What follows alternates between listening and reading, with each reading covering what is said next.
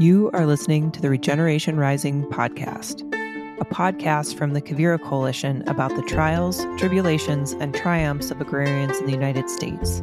Each episode will explore what it means to work in regenerative agriculture, how people came to choose this as their livelihood, and why it's important to them and the future. We hope to build a foundation for a strong community of future agrarians and land stewards with a regenerative approach to community, relationships, and the land.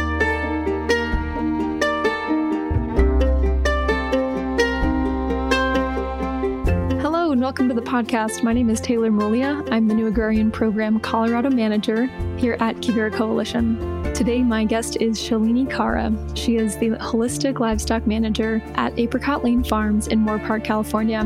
Shalini and I had a wonderful conversation about where she started in her journey as a NAP apprentice, then going abroad and learning about sheep, coming back to learn soil health with Gabe Brown at Brown's Ranch in North Dakota, and then she landed back in her hometown at Apricot Lane Farms.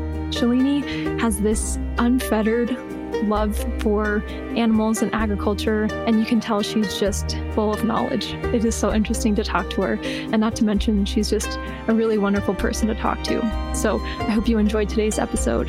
Just a quick note though, we did have a little bit of struggles with our audio quality today. We struggled with Wi Fi for a couple weeks, trying over and over again, but I think we got it pretty good. But there are some points where it cuts out and it's not the greatest quality. So thanks for sticking with us, and I hope you enjoy.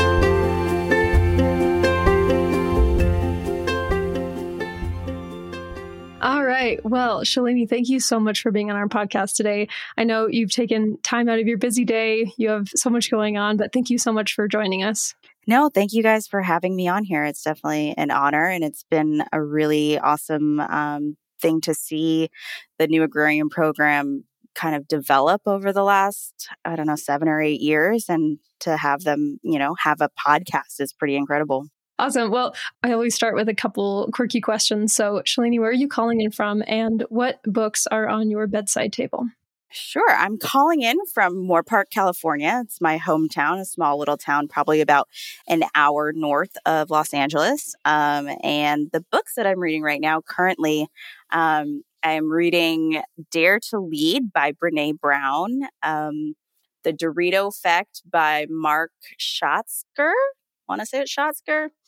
And then also um, where the crawdads sing um, kind of as a whole little collection. I like to read a few books at a time, um, some that are personal development, some just for fun, and some for career development in a sense with the Dorito effect. I also read some absolutely nothing related to farming books quite often because it's nice to it's nice to think about farming in different ways but it's also nice to like get into a fiction story sometimes and and not think about farming for 5 minutes yeah, yeah, it's fun because we spend so much of our time just constantly talking about, you know, different production things or what's happening in the agricultural world that it's kind of nice to just sit down and relax for a little while um, and lose ourselves in a fictional fictional world for sure. So, um, what originally sparked your interest in agriculture? Did you come from an agricultural family? Um, no, actually, not at all. My uh, my dad is a civil engineer. My mom is a computer programmer, and I lived a, a very suburban life. Um, you know, agriculture was all around me um, while we were growing up, but it wasn't ever something that I very much paid attention to. Um, and I kind of got into ag in college because I didn't really know what I wanted to major in. Um, and I had a you know a dorm a dorm mate that was taking animal science classes, and those looks like so much more interesting than um, than the business classes that I was taking at the time. And I thought, oh well, at least maybe I can be a vet. And she because she was a pre vet major, and so I changed my majors because I, I found myself more often than not kind of helping her study and looking through her textbooks and notes. And so, kind of through that aspect, I was like, well, you know, we should always go after what we want um, am more interested in in college. And here's an opportunity for me to explore that. And so I was a pre, an animal science major in college. And so that was my first introduction to agriculture in general. And it was all about animal agriculture because I knew that I loved working and being around animals. And I was very, very fortunate that my first animal science course was uh, an introduction to sheep and was actually being taught um, by the uh, our college's holistic management instructor as well. So my very first foray into ag was through the lens of holistic management, um, and I feel very lucky that that was my introduction into ag because it it didn't provide me with any of the preconceived notions of commercial agriculture that a lot of land grant universities teach to their students. Wow, that's so rare. I went to a land grant university and it was such a long road in not unlearning, but I guess just learning a different perspective. And it's so cool that you had that originally from the beginning. Is this, are you more drawn to sheep because you started with sheep? Um, I'm I I guess so. I was always really just drawn to sheep in general. They were like always really cute. Um, I know my dad had a couple coworkers that he worked with, and um, they had 4-H animals, and so they had some sheep, and we got to see you know some lambs. Or at a petting zoo, you most often like see goats and sheep there. Um, and I always just really liked them, and they were really fluffy and cute. Um, but then through that intro to sheep management, it was since it was my introduction into ag, like I've always kind of leaned towards farms and ranches uh, that integrate ruminants and especially sheep on them um, because of that first introduction. So, I've heard a little bit about your adventures and your introduction into agriculture. And I've heard that you've been kind of all over the place. You've been to other countries, to other states. Like, tell us a timeline of education, kind of where you went from there. Well, after I graduated um, from Cal Poly University, which is in Central California, um, that same holistic management instructor uh, kind of encouraged me to sort of seek out um, more like working opportunities because I knew that I didn't want to be a small animal vet, um, and I didn't have enough work experience to really feel like I was going to make it into vet school, honestly, because of how competitive it is. And so I decided to woof. And through my love of sheep um, and also a childhood obsession with river dance, um, I decided to followed those passions and I spent 10 months woofing around Ireland. Um, and it took me on a lot of different types of operations, whether they were vegetable operations or they had cattle or sheep.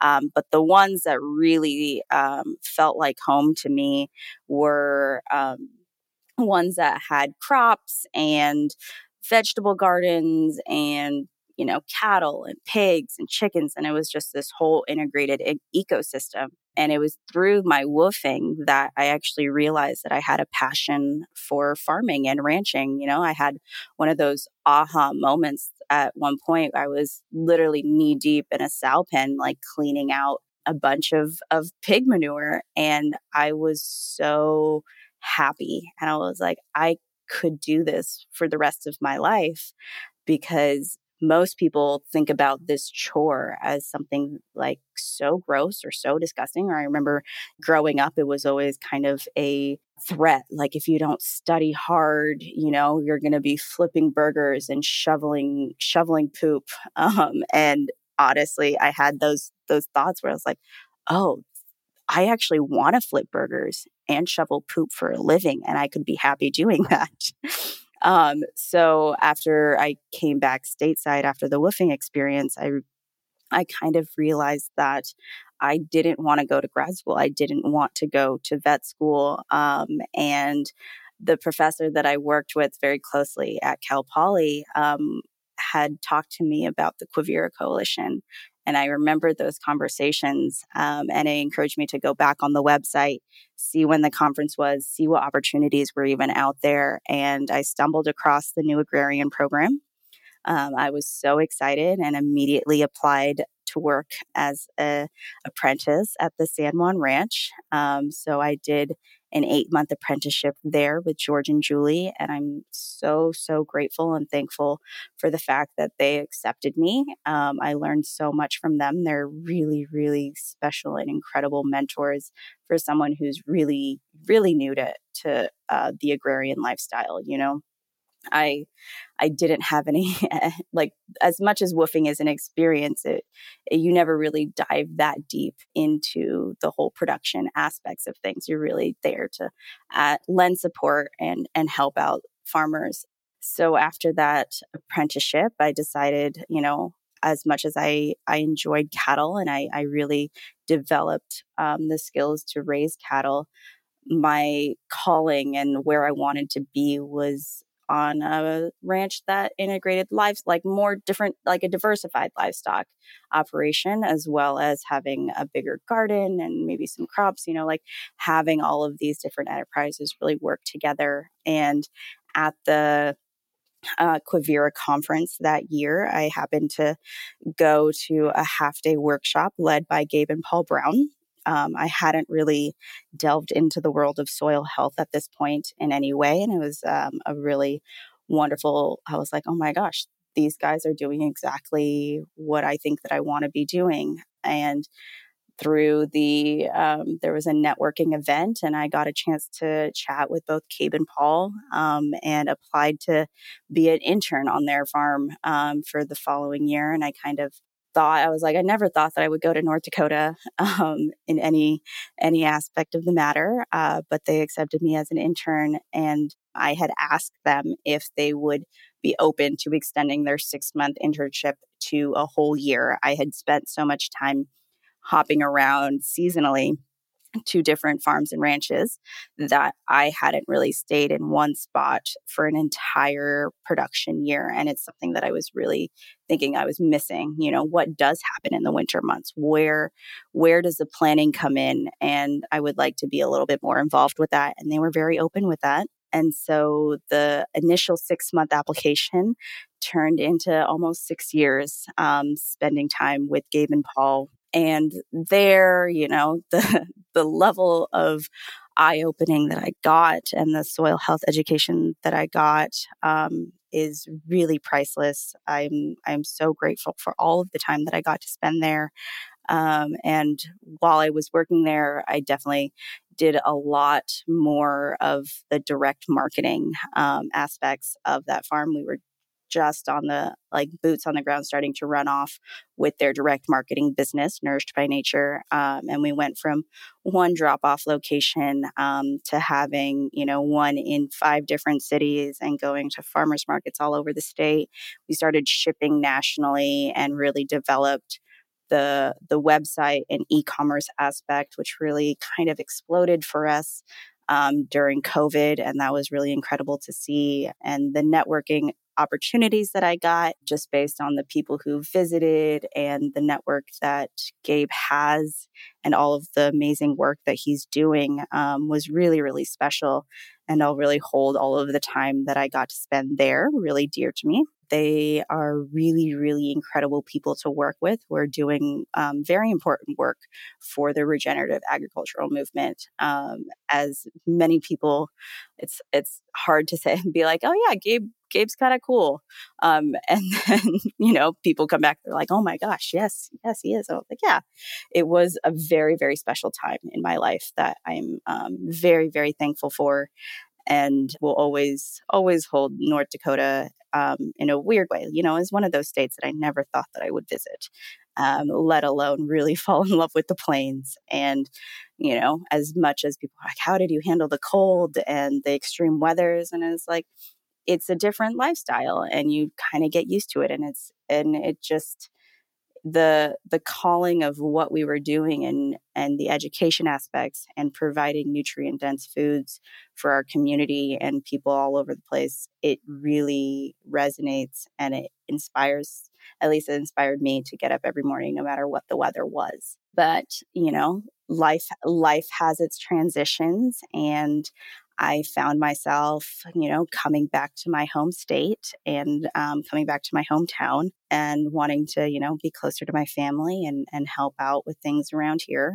And I had always had Apricot Lane Farms um, on my mind. I was so excited when they first started to even hear about a farm that was implementing regenerative biodynamic practices in like literally in city limits almost um, definitely it's on the outskirts of of where i grew up but it was just always so exciting to me and i followed their their story and was even more excited when um, you know the documentary came out. I was like that's my hometown that's really cool. If i ever have to move back home i should like really reach out to them to see if there's going to be a position available and I made it back home and I reached out and all of a sudden there was this position for a, the holistic livestock manager and it was it was so it was like the universe was telling me like this is exactly where you need to be because they're like oh you need like five years of ex-, like all of the the requirements for this application. I was like wait i check all of these requirements like this is really really weird um, and it felt so right uh, to come back and be able to do this, you know, in my own community and give back to my own community um, in a position that the universe weirdly ta- tailored made for me. And I, I feel so grateful and so lucky um, that, you know, I found it at the exact right moment that I needed to. Um, and so it's been a joy to work there. The community of people that I get to work with on a daily basis is inspiring. And um, I am I'm extremely, extremely lucky to have found uh, a place right by home. Yeah, it sounds like you've had experience in all different aspects of agriculture. You went from cattle ranching and out west and then kind of went into farming and more of well a, a, lot of different places but it sounds like you went into farming a little bit and then integrating livestock and then sort of the marketing side and then now you're kind of back at um, you know livestock but you also probably have a tourism aspect to your job is that right yeah, yeah, actually, I do. Um, you know, we're really, the farm is ramping up their um, tour schedules, and I um, am lucky to kind of give tours to people um, around the farm and introduce them to all of our animals and, and really teach a lot of people um, about what we do. And I think something that's really special about the location of this farm is that that and and just their audience is that it's reaching more than just producers it's reaching so many more consumers and educating them about the importance of how food is being raised and and what we do to try to really heal the land I think one of Gabe's biggest strengths and, and what he does is to educate producers of, you know, how should we farm? But one of the struggles that we found was how do we really connect with consumers. And I think that if we're really going to make any big changes in our food production system, it's going to come from the demand of consumers who want to know how their food is being produced and where their food is being produced right now and what that food is is doing to their bodies and nourishing them. And so I think that my my passions for you know providing nutrient dense foods for a community have translated here on an education level of I get to be a part of this bigger voice um, that has a, a really incredible audience. What would you say is your favorite at this point? You've had kind of a more than a toe dip into each sort of aspect of farming, but what do you consider your like strength or your maybe even just your favorite part, you know, in terms of like farm farming, vegetable production, crop production, animal husbandry, marketing, education, tourism? Kind of where where does your heart lie? It's it's a toss up right now, I think, um, between the animal husbandry aspect and really developing a personal connection with the animals again, because I think that, you know, the marketing side of things is a huge driving force in a lot of small businesses. And it had not taken me away from from the production side but my focus was more on the marketing side and the reason i got into ag was because of my love of animals and so to come back to a place and a position where that's my sole purpose is really really wonderful and it and it feels so right for me aside from tangible skills you've learned along the way what are some lessons you've learned from your experiences that you'll take with you as you go along in your journey? What are some of the sort of big lessons that you remember learning? One of the biggest lessons that I've learned over my time here in ag is that there isn't a, a specific prescription of how to do something the right way. You know, every landscape, every ecosystem is going to be different in its own way. And so, what we have to do as producers is really figure out what works for the land and the observations of of what's happening and what is nature telling us and then be able to pick and choose kind of the different practices that come from so many different schools of thought you know, and we can all combine them to figure out what works best on an individual manner. You know, there was so many times working alongside Gabe when he was developing, you know, cover crop mixes for different producers where they're like, we just want to know what's going to be best for our soils. And he was like, well, it's hard to know that at this point because it might work here, but it might not work exactly as you want it to on your piece of land. And so the creativity that it takes to be a food producer in that regard is is also like just really exciting to me. There's the stereotype of a dumb farmer who just gets told what to plan and what to input, but to do it when you're working alongside um, and in tune with nature takes so much more creativity and innovation and it's and more of the curiosity of what is this land telling me what is that weed that's supposedly a weed telling me about what this piece of land wants in general? I struggle as a producer myself, very small scale, but sometimes I'm so surprised at certain challenges that I face. And then I kind of step back and I realize, you know, agriculture, it is something that we are making happen like we are choosing to make agriculture happen. Otherwise it would do otherwise it would do other things you know go on a different mm-hmm. path. And so we are kind of you know in every way agriculture no matter what you're doing you are altering nature right? You are changing something about nature. And so there's a manipulation aspect for sure. Right. And it's like sometimes i'm just so surprised at the different how how hard it can be. And then i step back and i'm pretty humbled by the idea that we are, it is quite, uh, it's quite arrogant to think that we, sh- this should just be easy. you know, it's like yeah. pretty ignorant of the idea like that we're just we're just plopped here in in this big universe and we have to make a, a way to f- feed ourselves and it sometimes is funny i i step back and i go well yeah it's hard like yeah. And like no one said there should be this many people to feed and like no one said that and so it's just we're all trying our best and it's you know the challenges that we face i think too.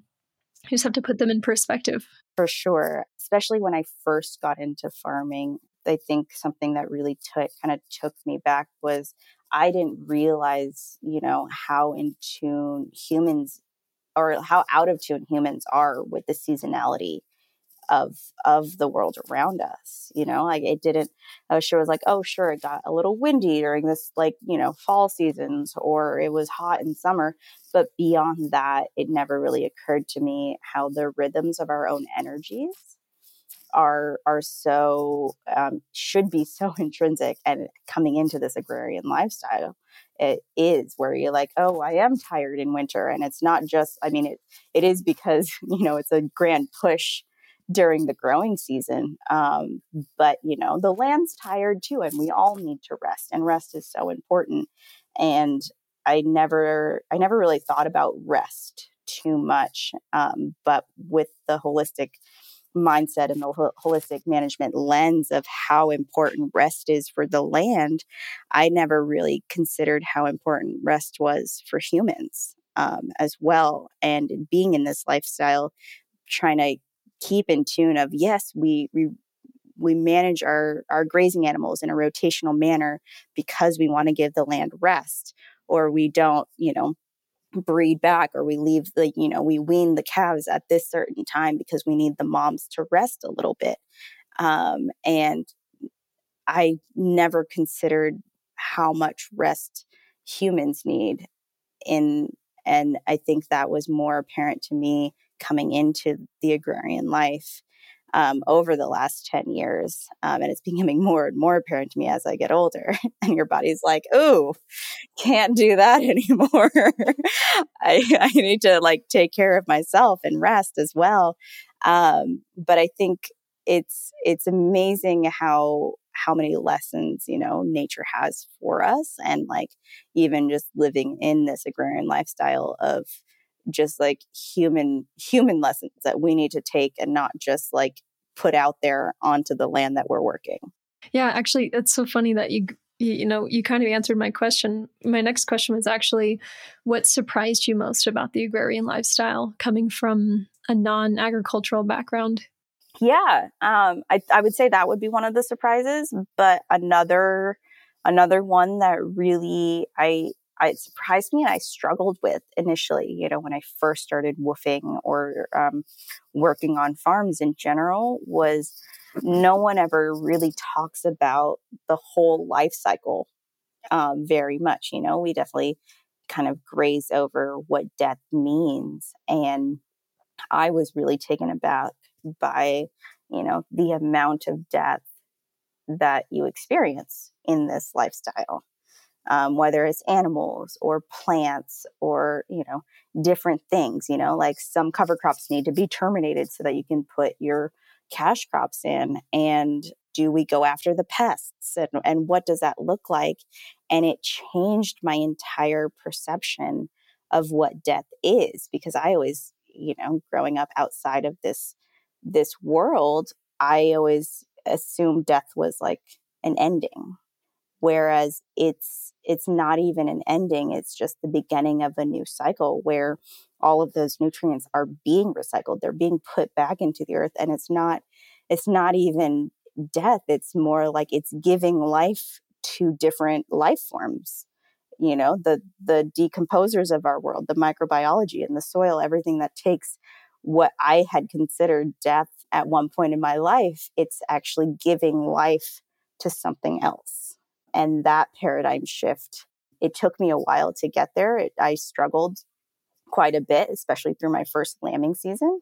Um, I, I, had struggled with that a lot, um, but I was I was taken aback that having gone through you know these cycles over the over the last how many years I've been in in ag that my entire perception around a life cycle has completely shifted.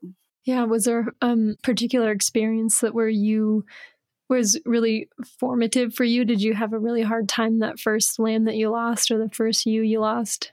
It definitely was uh, the first ewe that I had experienced a really tough labor.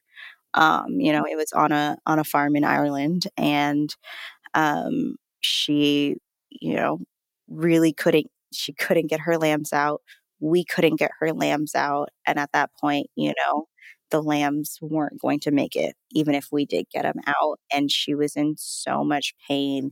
And there was really like at that point and coming from like now I'm like realize I was like, what else could we have done at that time? But mm-hmm. realizing from a farmer perspective of like, oh, if we even tried to to save her or brought the vet out like we can't afford we can't afford the vet. We can't you know like what is the return on this? And then to have i had to hold her i had to hold her down as the farmer called her essentially um, and one it was my first experience with guns ever because i grew up in suburban california. And so that that was a shock in itself. And then i I held her literally as her life force was leaving. And I, I had a really, really tough time with that. And then also, you know, there was 200 sheep that were lambing. And so the amount of lambs that were stillborn or it got cold and abandoned and they were like lambing out in a field. And so the lambs that we were putting into the compost pile, it just, it rocked me really to my core because I was just like, oh my gosh, there's babies everywhere. This is so magical and it's so beautiful and it's so wonderful. And then here was this like essentially dark side of the thing that I, you know, couldn't even consider. But at the same time, you know, of that same lambing season, there was a um, a lamb that was really struggling with some hypothermia, and we had to tube feed it. And then he came back, and he was a bottle baby, um, and that I had raised for you know the four months that I spent on that farm. And then I returned because this was a farm that really, really left an imprint on my life. I returned probably about six months later and I was like, oh, there's no way that this lamb is going to remember me in any way. Um, and I went to go visit the flock, and he and I had named him Liam because I was in Ireland, and what's the most like stereotypical Irish name is Liam. you have a bunch of. I feel like Irish names. There's such great Irish names. Like you have such great. Yeah, and I was like, it's Liam the lamb. um, and he came, it was funny because I was, you know, my sister was was visiting. We were, we were traveling around Europe, and we went to this farm, and um, he came running up to me, and I was like, "Oh, right, this is why I love farming." I was like, "This is why I love making the connections with animals, even though you know." Honestly, at that time, I had blocked out how dark lambing season was for me emotionally. Um, but it's those like reminder moments that kind of got me through a little bit. And then once I really started delving into the world of soil health, did I kind of start coming to my realization of of life cycles and nutrient cycles and the importance of death in those cycles. Wow. Yeah, that is it hits the nail on the head. I I remember we had a, I only have like a handful of sheep, but it's I remember we raised bottle lambs one year and I lost one in my hands, you know, like you said and I was like I'm never doing lambing again. And then sure enough, I had one season, I had like one great season last year where I didn't have to assist at all and I had these freaking cute little lambs running around and no assistance. And I was like, okay, I'm back. I'll, I'll take more. And I, like, sure enough, like bought more ewes and was like, all right, let's do this again. Um, it pulls you back in. it, oh, it somehow, you know, they're like, why do I do this? And then, you know, the moon the they, they we go around we do. the sun goes around us yes. and then we're like oh we want to do this again. Yes. And you kind of it really there's there's a gravity to this lifestyle that really calls out to individuals um and I, I do believe it's not really for everybody right? It's very certain personalities. There are more coming out more and more coming out as needed um but it calls back to us. right. Right. For sure. Yeah. So tell me about your position at, at Apricot Lane. Like, um, what what is your what does your day to day look like?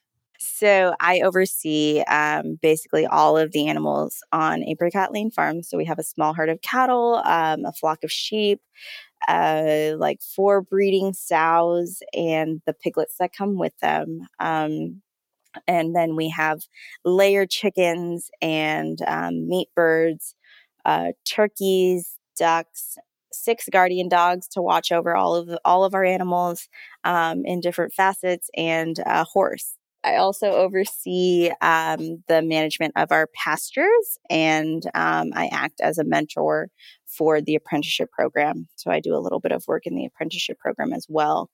Um, and so, uh, what I have found one is a lot of my day to day is actually uh, managing people who are doing all of the work um, on the land and with the animals. Um, and uh, the sort of sometimes the admin side uh, that comes with that, but also it's just the interpersonal relations that it takes to run a few different teams and right now, it's really exciting. We're actually right at the very start of lambing season. We had our first baby lamb yesterday. I think she was a little bit of an outlier because we kind of had a random heat wave, um, and she was our oldest ewe. And it makes sense that she was like, I am done being pregnant. It is end of February. It's 86 degrees. This doesn't make sense. Like, I'm done. I mean, we're going, we're going back. We have everyone's like, oh my God, it's going to get freezing. And I was like, you guys, it's going to be like 60 degrees. That makes sense for March. And so we're going back into a little bit more of like a normal temperature range, which everyone here, I think most people are, are lean into the warmer weather a lot more than I do. I definitely am a very seasonal person at this point in my life. And I'm like, it is not supposed to be 86 in February. This is odd. And she felt the same way. So we had our first lamb, but we do run just a very small flock. You know, we have 15 ewes and a couple rams, but that's kind of the most exciting aspect um, right now. And we are also rolling out for the first year like an official turkey program. You know, we raised a few turkeys last year and they came out amazing. And so we're really trying to see if that's something that we can add to our product line here. So we're really, really excited about that. And yeah, through through my position there, I think that my background is really putting more of a focus for for these departments on soil health. Like what are these animals doing for us?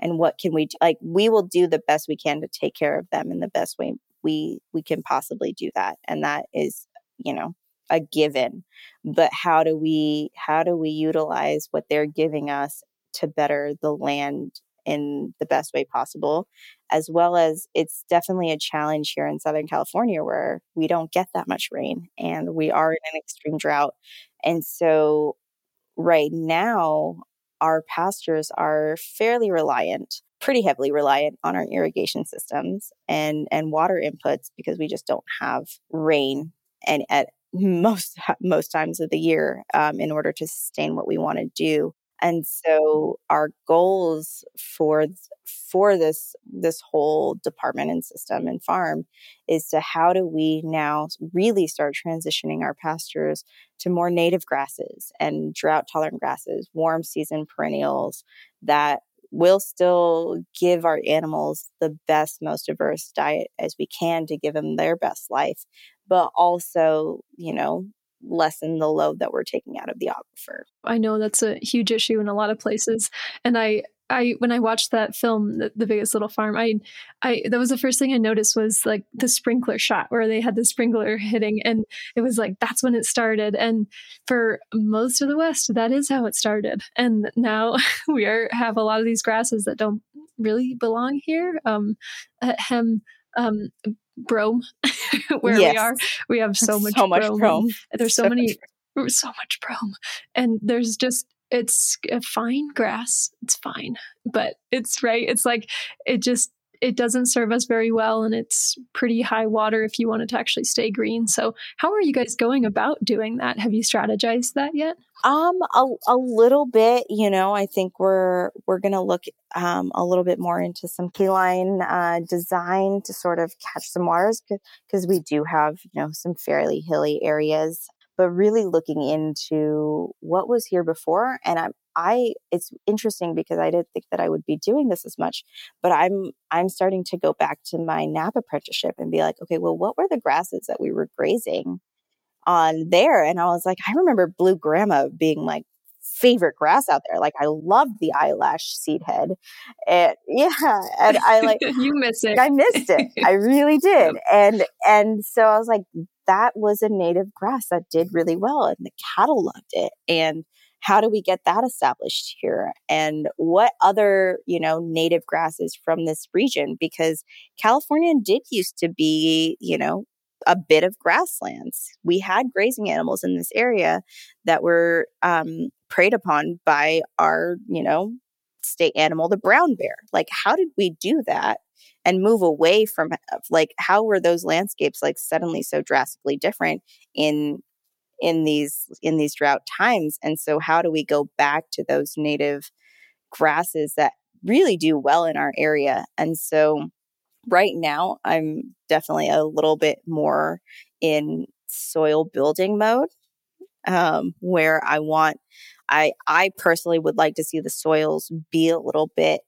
um, more robust in our pastures. They're doing great in comparison to a lot of areas. They're amazing, honestly, in comparison to a lot of areas in this area, um, or a lot of, of our neighbors' areas, uh, neighbors' land, sorry, in this area because they've been doing amazing work over the last 10 years as as you know evident on their um, in their documentary but with that, you know, there's always room for improvement in any piece of land. And so I think that if we increase our soil health now, which I'm trying to do by by grazing um, annual cover crops and soil builders in that respect. And so once we get the soils to a level, I think that the stance of perennials will take better in a healthier soil system and just try to work our way through that. It's honestly, it's a, it's a bit of an experiment for me. I've I've been on very established ranches uh, my whole life, and I am. This is this is the first position where I'm not a sole decision maker, but a primary decision maker. And with that responsibility, is it's an honor for sure, but it's a new one for me.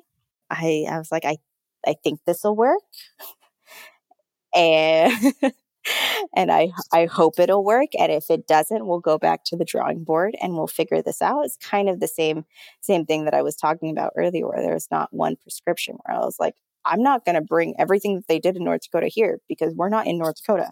And I now have to learn this landscape and this ecosystem and these seasons here and see what what will work best. And so a lot of what I what I know and I would like to do is, you know, kind of test plots. It's it's like does it work at this pasture? And if it does, maybe it'll work everywhere else. But you know and it and that's actually one thing that i really did take away from gabe where people would ask him like how do i know if this is going to work he was like well you just got to try it out on a like a small area of the land like if you're not ready to transition your whole farm that's okay but just try a little bit on a certain like small area see if it works, and then kind of keep experimenting on that small area. If it does, then you can really implement it farm wide. I feel like there is this sort of pressure when you're young and becoming a decision maker to feel like you should know all the answers. But I also know of so many other land managers who have been on the same piece of land for a long time and they're also like that. Like they're also i don't know that with time you all of a sudden know how to treat every piece of land all the time. Like even gabe i think would be challenged by southern california and i think you know it's it's just interesting to have you step in that position and feel like oh shoot i don't i don't quite know. But you know what? Like nobody knows until they do it. Yeah i have to say i i completely agree with you and i think for me it's it's interesting because like i am also in this role where i'm hiring people and i was like what i am also looking for is not just the curiosity but the humility to be like we actually don't know all of the answers none of us know all of the answers and so what we can do is work together and collaborate. And one of the really, really special things about being at Apricot is the fact that they have attracted you know, really, really special humans to this piece of land. And I now get to collaborate with people that know more than me in various aspects of agriculture where I'm like, okay, well, how do we get more like microbial activity? And they're like, okay, now I have an entire fertility team to teach me about, yeah, to teach me about the different composting. They're like, we have windrow composting, we have hand piles, they've got vermicomposting and teas and all of these things that I don't know that much about. And it's it's so exciting to be like, oh, I don't have to have all the answers. Where we can all work together and and figure this all out together. And and I think that at times sometimes like with that mindset of oh maybe i do have to have all these answers it can be really isolating and it can be really lonely but that's not a feeling that i've gotten on this farm in any way and it's not like i have to teach myself how to do these things i have to do all the research myself um, and i you know i think a lot of small farmers really put that pressure on themselves which is really tough but when you have networks and you have the humility to reach out and be like, I don't know this. Can you help me? Is such an important skill to have. And it leads to even better results. A lot of our apprentices they start in our program and they sort of get two years at most under their belt in our program and then they're kind of popped out into the world and sort of trying to find jobs and trying to figure out where they belong. And i'm always super curious to see i think alumni are like the big older brothers and sisters um, I, that's how kind of i view it is like and it's really cool to get advice you know how how many years did you feel like it took you from the very beginning to like the very first agricultural experience you have until this point because i feel like you're at a point where you you you can actually have enough confidence to manage people and make decisions how long was that process i was a 2014 nap apprentice um and so i'm trying to think we where are we at now? So eight years. yeah.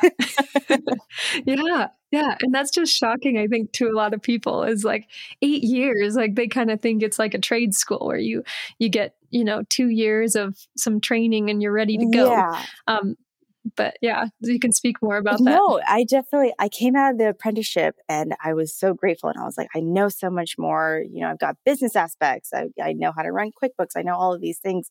And I was confident in my abilities, but I also knew that and it comes to that humility aspect. It was like, I have so much more to learn. And I I was kind of I don't want to say slapped in the face with that, but like really came to that realization at the Quivira conference where I was hearing all of these experts in their fields. And I was like, I know nothing. Like I I need to learn from these people. And and it's one of those things where I think, you know, we're in ag and there is this grand push of we need more new blood. We need a younger, more energetic aspect. And I find sometimes when I talk to to new agrarians where they're like, oh, well, all the old farmers are ruining the world, or, you know, it's because of them that, you know what I mean? Like they, there's this kind of notion where they're like, they brought us into this situation. And, and I, I had struggled with that a lot because I was like, they've done this for generations. And the reason they're doing it the way that they're doing it is because that's how the system is right now you know like there we do have to change an entire it's like a whole societal change essentially and that isn't at the fault of the older farmers but they have so much more knowledge that they are willing to share and if we rely on the people who have been doing this generation generationally and learn from them and listen to them. And that's, you know, even something before I went into the NAP apprenticeship is like my favorite thing to do in Ireland was go into the pubs and listen to the old farmers. Well, one, complain about the weather always because I don't know I don't know a farmer that doesn't complain about the weather. I complain about the weather all the time. But even just like having the conversations with them, no matter what type of agricultural practices that they're doing, there is such wisdom and knowledge about the land that they're on. And it took me a while to kind of realize that, but it it is a for me it was a, a long process of of just kind of sitting back and listening and and kind of soaking in as much as I could. And I'm still at this point, I'm like, I don't feel like I really know what I'm doing. And I have to like, there's a lot of imposter syndrome where I'm like, I, should I be running these things? I don't know. I've only been doing this for eight years, where there's people who have been doing this for 30 and 40 years, and they know so much more than us. But to kind of give, give ourselves the grace where like, yeah, if you come at any learning opportunity with that open mind and that curiosity, you're going to take all of these things in and to kind of like I, I guess I struggle with imposter syndrome at, every, at every given point. But at the same time, I also know that the life experiences and, and my agriculture experiences have brought me to this point for a reason and to trust my own self in that I know instinctually what I have learned and I can implement that on on any piece of land that I'm on and still learn from those around, you know, like that they have had this farm for 10 years. And so coming into this position, I wasn't autumn like I'm and I'm still not at the point where like, well, you guys are doing this, this, and this wrong. Um, because, you know, the experts quote unquote say that you should be doing it in this way. It's like, no, this is your land. Like I'm actually here to learn from you to manage it better with you rather than come into a space and be like, I've learned all of these things and we should change what you're doing, you know? Yeah, I think it's so tempting to read the books and watch the videos and then and then go, "Yes, we got it." You know, we've we just have to tell them and they just need to change you know it, that's all it takes is we need to teach them and i think that can be such a harmful um, structure and i think it causes so much divide when people especially who didn't come from agricultural backgrounds just kind of come into other people's space and say hey this is how you do it right and then they're like, oh, okay, like we could try. But it's like, I think it's like you were saying before with just testing it, like testing it out and like in the that transition, but also using the knowledge they already have and acknowledging that they also come with so much heritage and so many traditions that are important. Yeah, it's it, it is. I think you kind of hit the nail on the head there, where you know through working with interns at the at the Browns Ranch and working with apprentices here, like yes, there is so much um, information out there. There's so many resources. There's so many books and YouTube videos that we can watch and learn from people who have been doing it for a really long time. But then to be like, these are the these are the practices that you need to be implementing. You're doing it wrong because so and so says we need to be doing it this way. And it's that same like prescription mindset where it's like, no, we actually just need to take our cues from the land and from the people who know the land that you're on first before you're like and i'm not i'm not knocking any of those practices in any way because there's there's there's so much clout to them but you know i think that um, having having the ability to kind of take a step back and I, one of the most important lessons that i learned just over my years is the power of observation. And it's not even just observation of the land, it's the observation of the people who are working the land. And how do you integrate yourself in a more harmonious manner with nature and with the people who are working with nature? And I think that's why the agrarian lifestyle is really for a lot of people and why it draws a lot of people back is because it's not just a job, it's the whole thing. It's like, yeah, it's the whole body thing. So, outside of farming, you know, you are a multidimensional person. um, outside of farming, what else fulfills you? I would say uh, time with my family and friends and making those connections with people. Um, growing up in, you know, a South Asian and, and Filipino community here, um, having that village is so important in every aspect of my life. And to be able to come back to that village and be like very close to them again is is really special especially um you know i'm going to make a shout out but my my sister my sister just gave birth to my nephew i'm to i'm to claim him um a year ago and he is 13 months now and so to be able to watch him from the day he was born and watch him grow up is is incredible and i i really wouldn't give it up for anything but other than that, other things that fulfill me is really just kind of the it's it sounds really stereotypical, but being out in nature. I love hiking. I I do a lot of meditative practices of grounding myself um, to to being present, of engaging my five senses of what am I smelling, what am I hearing, what am I feeling, and it's so often when I'm feeling something, it's because my hands are are in the soil, and I I want to be grounded with the land where I'm at and I and I use those practices wherever I go and try to do them on a daily basis because it really just it it makes me feel like more like myself honestly yeah i noticed some of the words that you were using and sort of the way that you hold yourself i could kind of tell that you practice that you're kind of in tune with that you know it, it's also it's like one of those things too that i felt like the more i learn about breath it's like the only thing we really have is our breath. and that, man, it just like, that has helped me a lot through uh, crazy farming situations and immense stress. You know, is like, just keep breathing and then sort of i don't i don't know if everybody sort of subscribes to that mindfulness but there's a there's a way to do it in many different forms yeah and i and it's interesting how people always find not always but people generally find the form that works best for them it's not the same for any one person. Um, and it is, I think that's one of the most fascinating things about humanity is that everyone finds their grounding um, piece in different ways. And it's interesting to learn how they do that. And especially in agriculture, and it's it's just so many different kinds of people doing the same thing, trying to just trying to feed ourselves.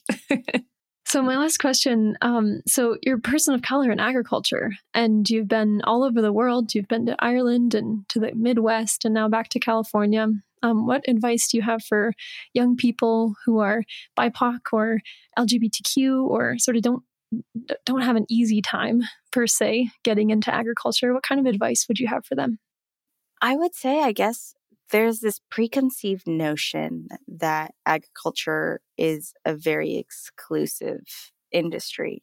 You know, there's this picture painted that it it is dominated by by cis white males, um, and that's that's not. I, it is a reality, but at the same time, what I have found in my experience, where people are like, "How did you go to all these rural places?" and you know, did you experience racism? Did you experience any adversity? But what I found about farmers and ranchers is they are some of the most open and willing people on this planet. They just, especially in our industry of regenerative and sustainable agriculture, where it's like they just want to take care of the land and they don't really care where you're coming from. And the care of what we do and and the importance of we do, of what we do takes precedence. And so as much as there is fear in in rural life and you know at, any given point there is a, a, common sense aspect to it right? You do still have to protect yourself. The world isn't this rosy wonderful place as we would like it to be in any way. But at the same time from my personal experiences is if you come to any opportunity with an open mind and with that humility and that willingness to learn everyone around you wants to teach you. They want they want us to be able to keep producing food because we have to and like there eh, if if anything at, at like there everyone's just so excited if there's new blood you know coming in or new energy coming in it's more coming at it with an open mind coming at it from a place where i'm here to learn from you of how to manage this piece of land. I am so astounded by the thoughts that you brought today. We have had, um, I think, uh, four opportunities to interview, and every time one of our computers had a glitch, and it, you've been so patient. But I am so happy that we we pushed through, and I got to interview. I've, I've been looking forward to talking to you for so long, and um, you really brought some beautiful ideas. And I think you're usually at the Quivira conference every year. Are you planning to come to the to the conference later this year? Yes, I I have a yearning to go every year. It hasn't worked out quite as well as I would like. Um, I would like to come to this year's 2022 conference because I I miss the community and I want to reconnect. Um, and I do think that I'll have the opportunity to do that this year. But Taylor, thank you so much. It was a complete honor to even be asked to be on this podcast. And I'm so excited about all of the work you guys do and the development of the new agrarian program. You know, I, it's funny because I tell people, it's like when I was there, there was only like four of us apprentices. like that was a total number and two, and, and two ranches and, and to have seen it grow to the point where it's at now. And knowing that, like, I remember talking to someone, they're like, yeah, we've got ranches in Montana. And I was like, holy, that's awesome it's it is incredible and it is so exciting and this this program changed my life.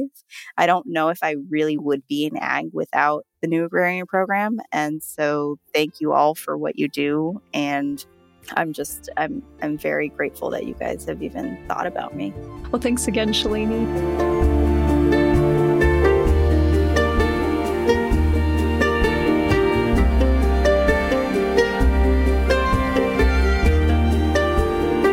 so much to Shalini for joining us today. If you'd like to follow Shalini on social media, her Instagram is at S H A L K A R R A. And if you'd like to learn more about where she works, you can go to apricotlanefarms.com.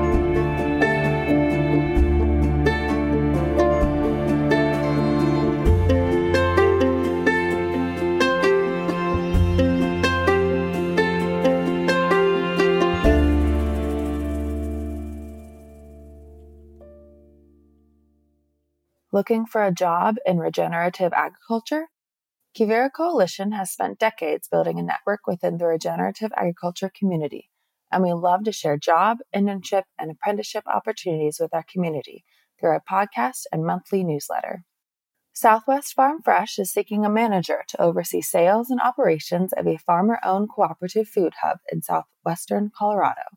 Leadership and participation in all aspects of food aggregation, distribution, and marketing are required. The position is available immediately. To apply, contact Buy Local at southwestfarmfresh.com. The Good Food Collective, GFC, is currently seeking a full time food security program director to oversee all aspects of the GFC's food security initiatives.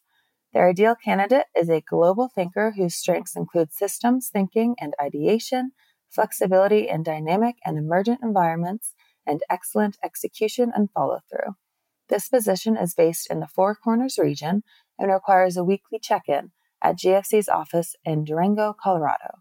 To apply, submit a cover letter and resume along with three professional references in digital form to Rachel Landis at rachel at goodfoodcollective.org. Every month, we include job postings in our monthly newsletter. So if you don't already receive our monthly newsletter, visit quiviracoalition.org to sign up. Have a job opportunity to share yourself? Send it to newagrarian at quiviracoalition.org so we can include it in our next newsletter and podcast.